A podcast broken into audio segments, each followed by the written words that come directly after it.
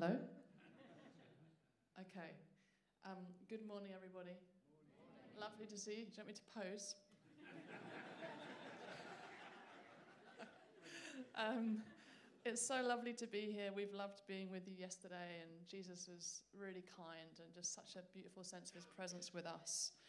And uh, yeah, I'm, I'm, I'm expectant that he's going to meet with us some more and, and uh, reveal more of himself this morning. But I just want to pray for us if that's okay. So, uh, Father, we just, um, we just want to say that we love you so much. We love your presence. Um, we love it when you come and speak to us. And um, we're here for you, God. We are here for you. And I just pray, Holy Spirit, that you would uh, fill this place with your beautiful presence.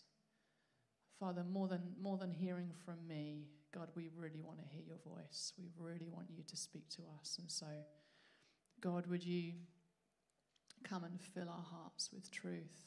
Would you come and bring revelation to our hearts? Go, open our eyes to the truth this morning.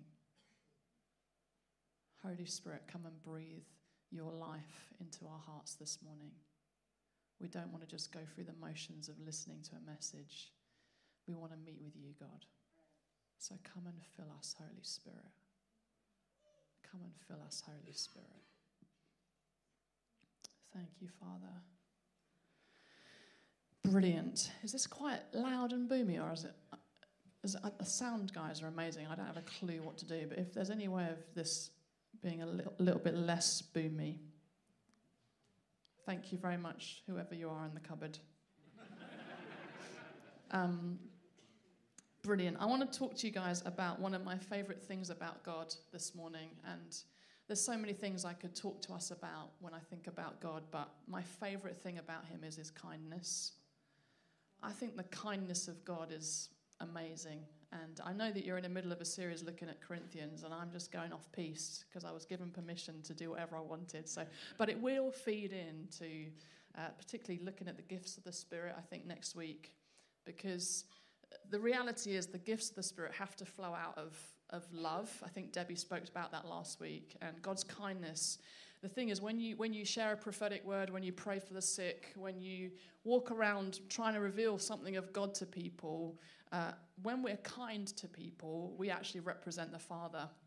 And you know, in God's word, it says it's the kindness of God that leads people to repentance. So, if we want people to come to know the Father, our kindness is actually incredibly powerful in drawing them into repentance and encountering Him. So, I want to talk about the kindness of God, and we're going to look at God's kindness through looking at the life of Joseph.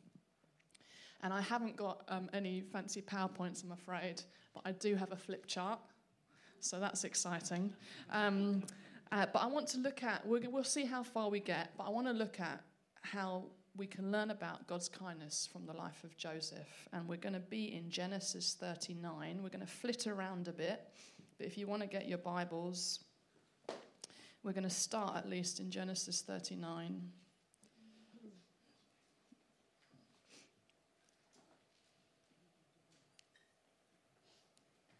I think that's right. I hope it's right. Genesis 39.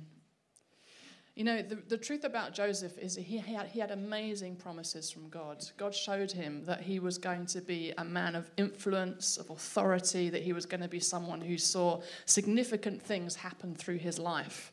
So he had this amazing promise through a dream. And let's say that that X represents his destination. God has spoken. This is where I'm headed. Amazing promises. Now, how many of you would love life to look like this?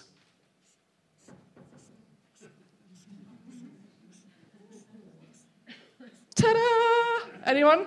Don't you just want that kind of trajectory? The, the, truth is, all of us have got amazing promises from God. We're all called to have influence on the earth. It's all different depending on who we are. It's all unique. But God wants to use every single one of us in beautiful ways to represent the Father and to bring His kingdom. How many of you know that's not usually how you end up getting to the promise God's spoken over your life? And it's the same with Joseph. He, he gets this promise revealed, and the first thing that happens is he gets sold into slavery. Okay, his brothers try to kill him. He gets sold into slavery, ends up as a servant in Potiphar's house, and he starts to prosper in Potiphar's house. He's given favor. Then, who knows the next part of the story? He's accused of something he hasn't done by Potiphar's wife. And where does he end up? he ends up in prison, living with this promise. What's going on? Anyone else had that? What is going on? eventually, eventually, he ends up stepping into the fulfillment of God's promise over his life when he was made second in command in a nation. What I, what I love about Joseph is the first part of his story. We're going to look at the prison. He sees and notices and receives the kindness of God in the prison. And many of us experience prison seasons. You might be in one right now. But what we can learn from Joseph is that he actually looked for and received God's kindness in the prison. And we can see that in Genesis 39, verses 20 to 23. It says, But while Joseph was there in the prison, the Lord was with him. He showed him kindness and granted him favor in the eyes of the prison warder. So the warder put Joseph in charge of all those being held in the prison, and he was made responsible for all that was done there. The warder paid no attention to anything under Joseph's care because the Lord was with Joseph and gave him success in whatever he did. I don't know about you, but I find that absolutely staggering because he was put in prison unjustly. He had done absolutely nothing wrong. Potiphar's wife accused him. No one believed his word. He was put in prison. And I don't know about you, if that had been me, I think I would have actually been much more likely to be offended with God. What are you doing? Where are you, God? You've spoken to me about being a ruler, about being an influencer. Now I'm in prison and it wasn't even my fault. Where are you? What are you doing? Anyone else much more like me than Joseph. the thing I find so challenging about Joseph, he would have had to intentionally be looking for the kindness of God to see it. If he'd just been offended, shaking his fist, head down, down in the dumps, just bleh, he would have missed the fact that God was with him.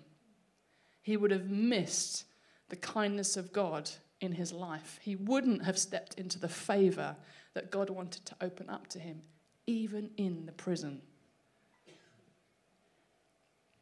And as I said, the truth is, all of us carry amazing promises from God. Whether you know it or not, God has called you and chosen you to do good works that he, He's prepared in advance for you to do, right?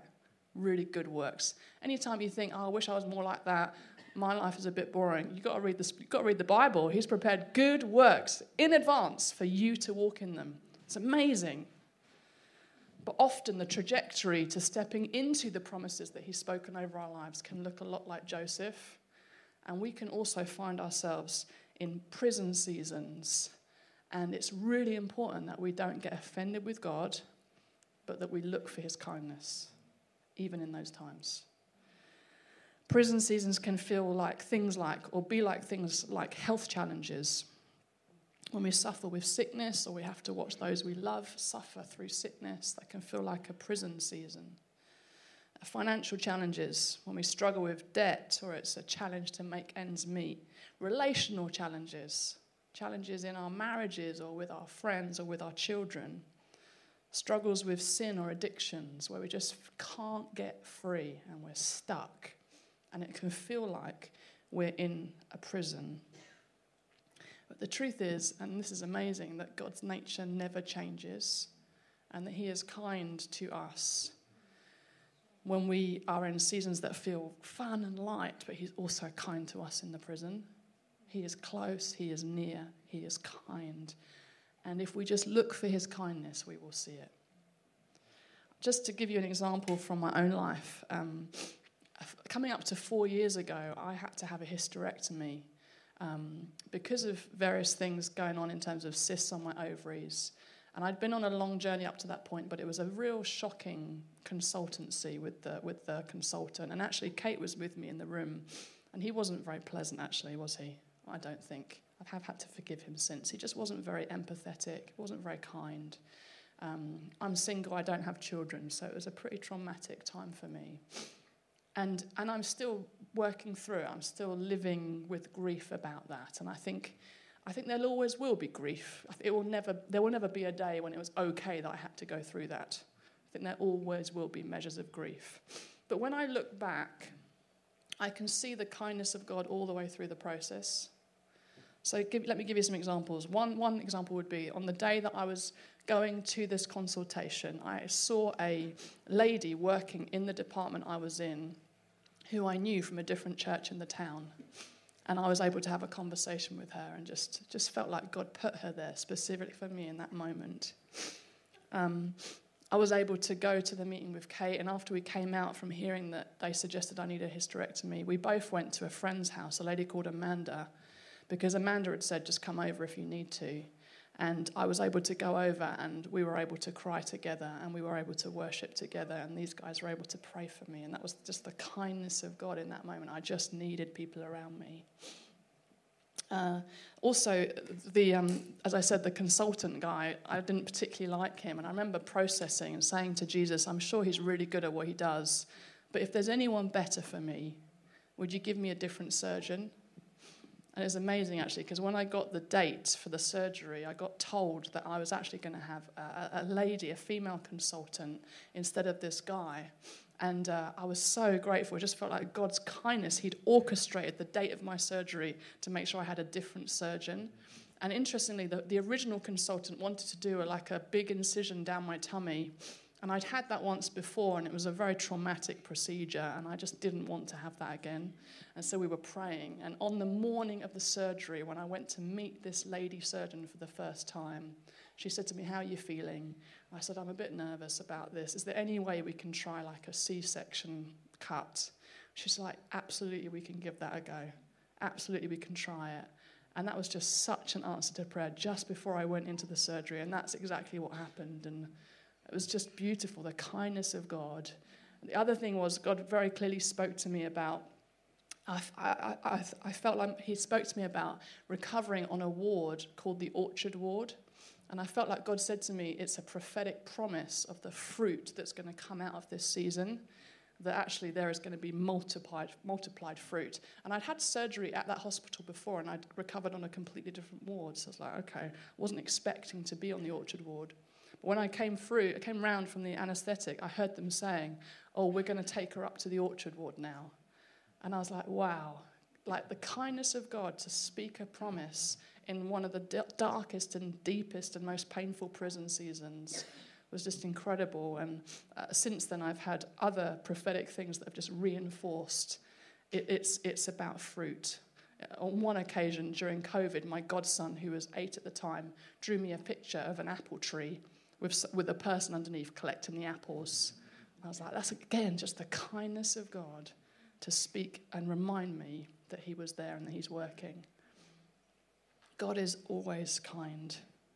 And uh, the truth is, his kindness doesn't mean we don't grieve or that we don't feel pain or we don't process the pain or get honest with God about the confusion and the mystery. I've done a lot of that. But also, alongside the grieving, I can hold on to the fact that God has been unbelievably kind to me. Really, really kind. And some of you are in prison seasons right now. And the Father wants to come and reveal his kindness to you today. And some of you have been in really dark prison seasons and you've just not been able to see the kindness of God. And I believe today he wants to reveal himself as kind to you. He's so, so kind. Um, let's just continue. I'm probably going to talk about one more thing and then we're going to pray so we can know God's kindness in prison, in the prison seasons, but also in the pruning seasons. And uh, everyone say, how exciting pruning. the pruning seasons, we see that again with Joseph. He succeeded in the, pres- in the prison. He recognized, he received God's kindness. He grew in favor. He got put into a position of leadership. And then there was the moment that he got to interpret the dreams of the baker and the cupbearer, right? They both had these dreams, and Joseph had this ability to interpret dreams, and so he interpreted the dreams of both of these guys. But then he says, I don't know if I've got the right scripture for this. It might be Genesis 40, verse 40. Barney, can you help me? I think I've got a typo in my notes. Yeah, Genesis 40, verse 40. Then he. Huh? Okay, Genesis 40, somewhere around there. He's, he, he interprets the dream, and the, and the cupbearer and the baker get released. One of them obviously dies, but one of them gets put back into their position. And he, Joseph says this When all goes well with you, remember me and show me kindness. Mention me to Pharaoh and get me out of this prison. So I reckon Joseph is thinking here this is my opportunity to get back on track. This is my get out of jail free card. Remember me to Pharaoh. Tell him about me. Get me out of this place. Remind me, remind him about me. But the cupbearer, what actually happens is he forgets Joseph. The cupbearer forgets Joseph, even though everything had happened exactly as Joseph had interpreted. And actually, Joseph remains in prison for two more years. Now that's hard. Anyone else? That would be so hard. But I tell you what, even though it must have been so frustrating for Joseph, it's an opportunity for pruning, to keep trusting God, to keep believing He's good, to keep receiving His kindness as you wait for the promise to be fulfilled. When someone else gets the breakthrough you're longing for, that you've been praying for, someone else gets the breakthrough, it's a brilliant opportunity to be pruned. Anyone relate to that? When someone you help to succeed flourishes and steps into loads of space and kind of forgets you, it's a great opportunity to be pruned to allow the Father to deal with stuff in your heart, to allow the Father to reveal to you that it's not about your ministry or the space you've got, but it's all about what He thinks. When someone receives justice in their life and you're still having to navigate injustice, it's a great opportunity for pruning.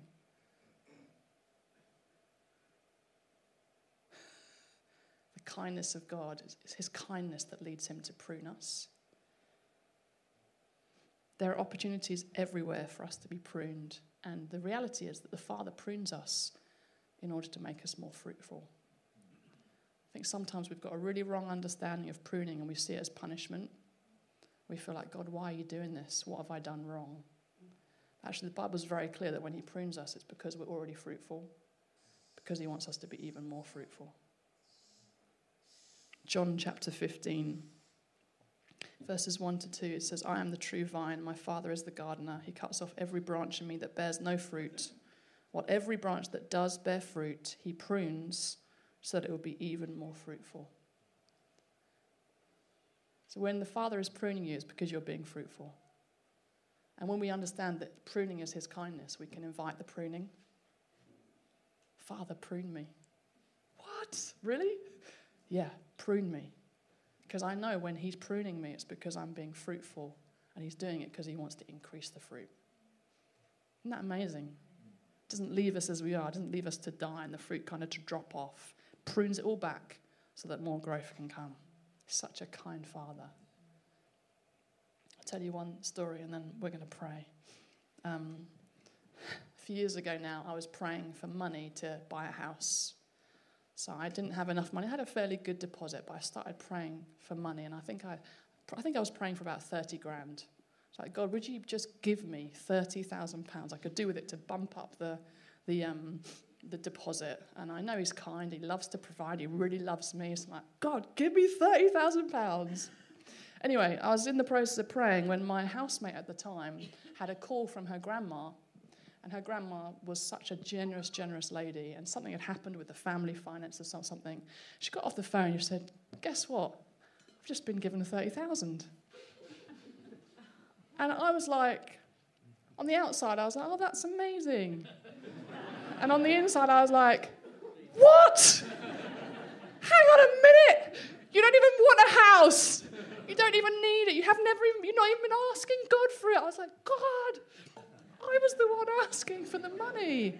And it exposed all this jealousy, this horrible jealousy of if she gets it, there's not enough for me. That orphan thinking, lack, there's not enough to go around. If someone else is blessed, I can't get blessed. All that kind of rubbish. And the Lord used it to prune me, to prune my heart, to reveal what was in my heart so that I can repent. And I spent some time repenting, saying, Father, I'm so sorry for how I, I saw that.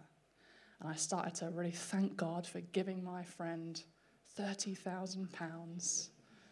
And actually, you know what? The Father always knows what we need because I now actually lodge with that friend in her house.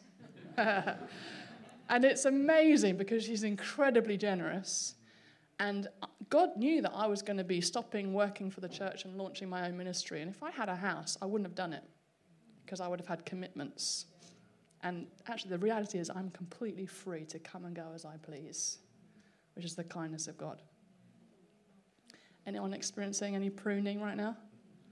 Welcoming it with open arms? Father prunes us because he's kind.